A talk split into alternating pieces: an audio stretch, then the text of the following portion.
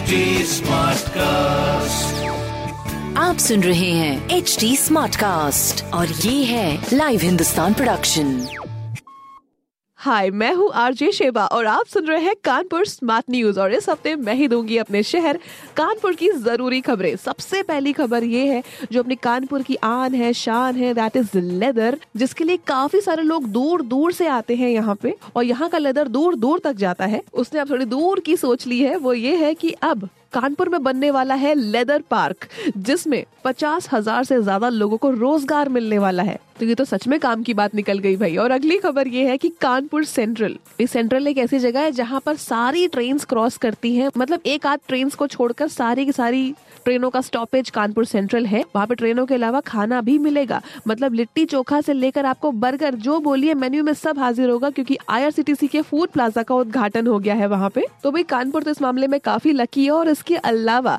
Luckily, पूरे प्रदेश में सबसे पहले कानपुर में एक ऐसी चीज़ आ गई जिसकी कानपुर को काफ़ी ज़्यादा ज़रूरत थी, वो है एयर प्यूरिफायर की। इसको शहर में लगाया गया है और उसमें एक चिप भी लगी हुई है, जिससे पता लगेगा कि एयर कितनी प्यूरिफाई हुई है और कितनी खराब है। अरे भाई, इतनी जिल्लत झेलने के बाद में फाइनली मुँह तोड़ जवाब देने के लिए कानपुर बिल्कुल तैयार है। तो इस तरह की खबरों के लिए अगर आप तैयार हैं तो पढ़िए हिंदुस्तान अखबार और कोई भी सवाल हो तो ज़रूर पूछिए फेसबुक इंस्टाग्राम और ट्विटर पर। हमारा हैंडल है at the rate H T और इस तरह के पॉडकास्ट सुनने के लिए log on to W W W dot H T dot com आप सुन रहे हैं एच डी स्मार्ट कास्ट और ये था live Hindustan production HD Smartcast.